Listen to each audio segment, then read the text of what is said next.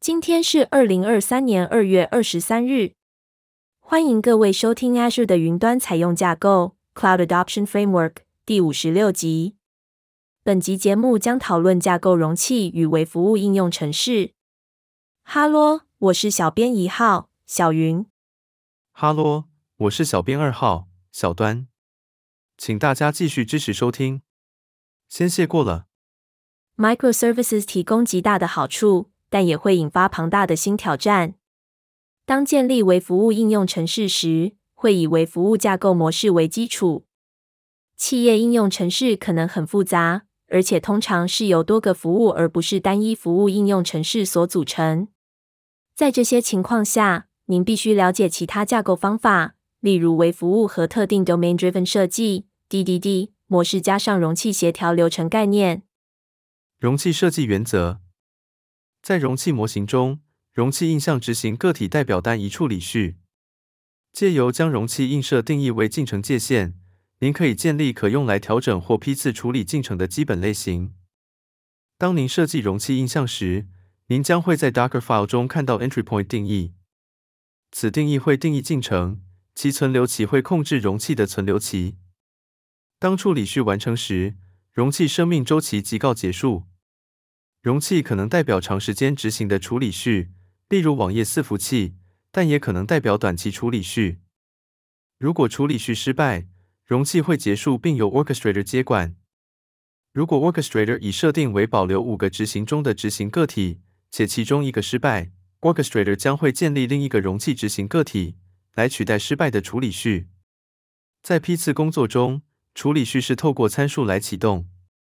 当处理序完成时，工作即告完成。您可能发现有时需要在单一容器中执行多个处理序。在此情况下，由于每个容器只能有一个进入点，因此您可以在容器中执行指令码来是需要启动许多程式。例如，您可以使用 Supervisor 或类似工具，在单一容器中启动多个处理序。但是，即使您能找到每个容器保有多个处理序的结构，该方法仍不常见。容器化整合型应用程式，您可能想要建置单一完整部署的 Web 应用程式或服务，并将它部署为容器。应用程式本身从内部来看可能不是单体式，而是结构化为数个程式库、元件或甚至是阶层、应用程式层、领域层、资料存取层等。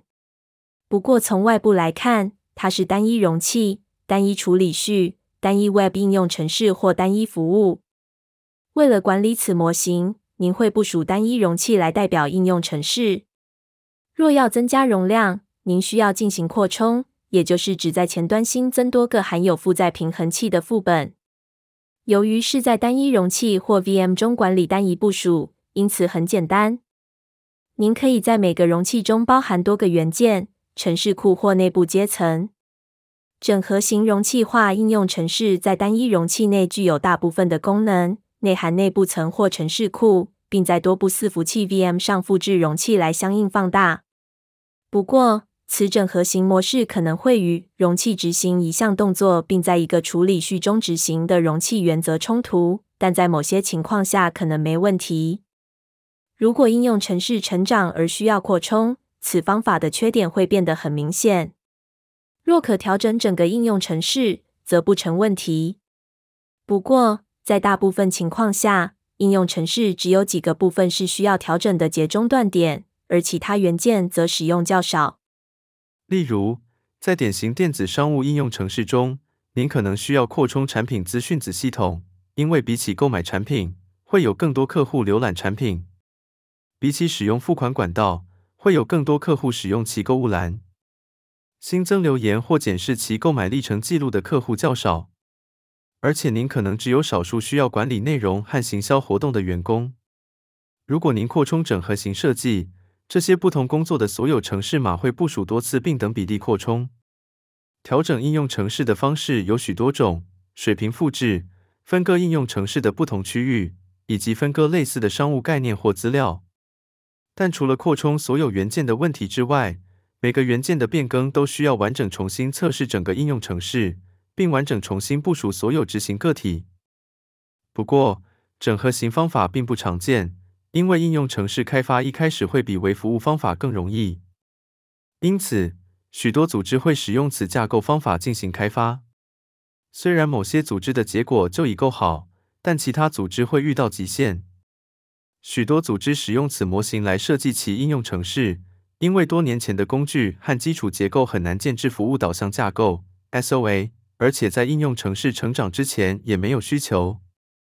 从基础结构的观点来看，每部伺服器可以在相同主机内执行许多应用程式，并有可接受的资源使用效率比。您可以针对每个执行个体使用专用 VM，在 Microsoft Azure 中部署整合型应用程式。此外，您还可以使用 Azure 虚拟机器扩展及轻松地调整 VM。Azure App Service 也可以执行整合型应用程式，并轻松地扩充执行个体，而不需要您管理 VM。将整合型应用程式部署为容器。使用容器来管理整合型应用程式部署有许多优点。扩充容器执行个体远比部署额外的 VM 更轻松快速。即使您使用虚拟机器扩展机，VM 还是需要时间才能启动。部署为传统应用程式执行个体而不是容器时，应用程式的组态会当做 VM 的一部分来管理，这并不理想。以 Docker 印象来部署更新会更快且网络效率更高。Docker 印象通常只要几秒钟就能启动，因此可加速推出。卸除 Docker 印象执行个体很容易，只要发出 Docker Stop 命令即可，而且通常不到一秒就会完成。由于容器根据设计是不可变的，因此您永远不必担心已损毁的 VM。相反的，VM 的更新指令码可能会忘记说明某些特定组态，或忘记有档案还留在磁碟上。虽然整合型应用程式可以从 Docker 获益，但这只是一小部分优点。管理容器的其他优点来自于使用容器协调器进行部署，这会管理各种执行个体和每个容器执行个体的生命周期。将整合型应用程式分成可个别扩充、开发及部署的多个子系统。是您开始使用微服务的不错起点。将单一容器应用程式发行至 Azure App Service。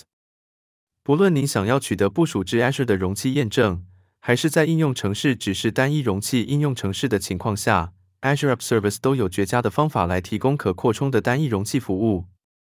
使用 Azure App Service 很简单，它提供与 Git 的绝佳整合，让您可以轻松地取得程式码，在 Visual Studio 中建置。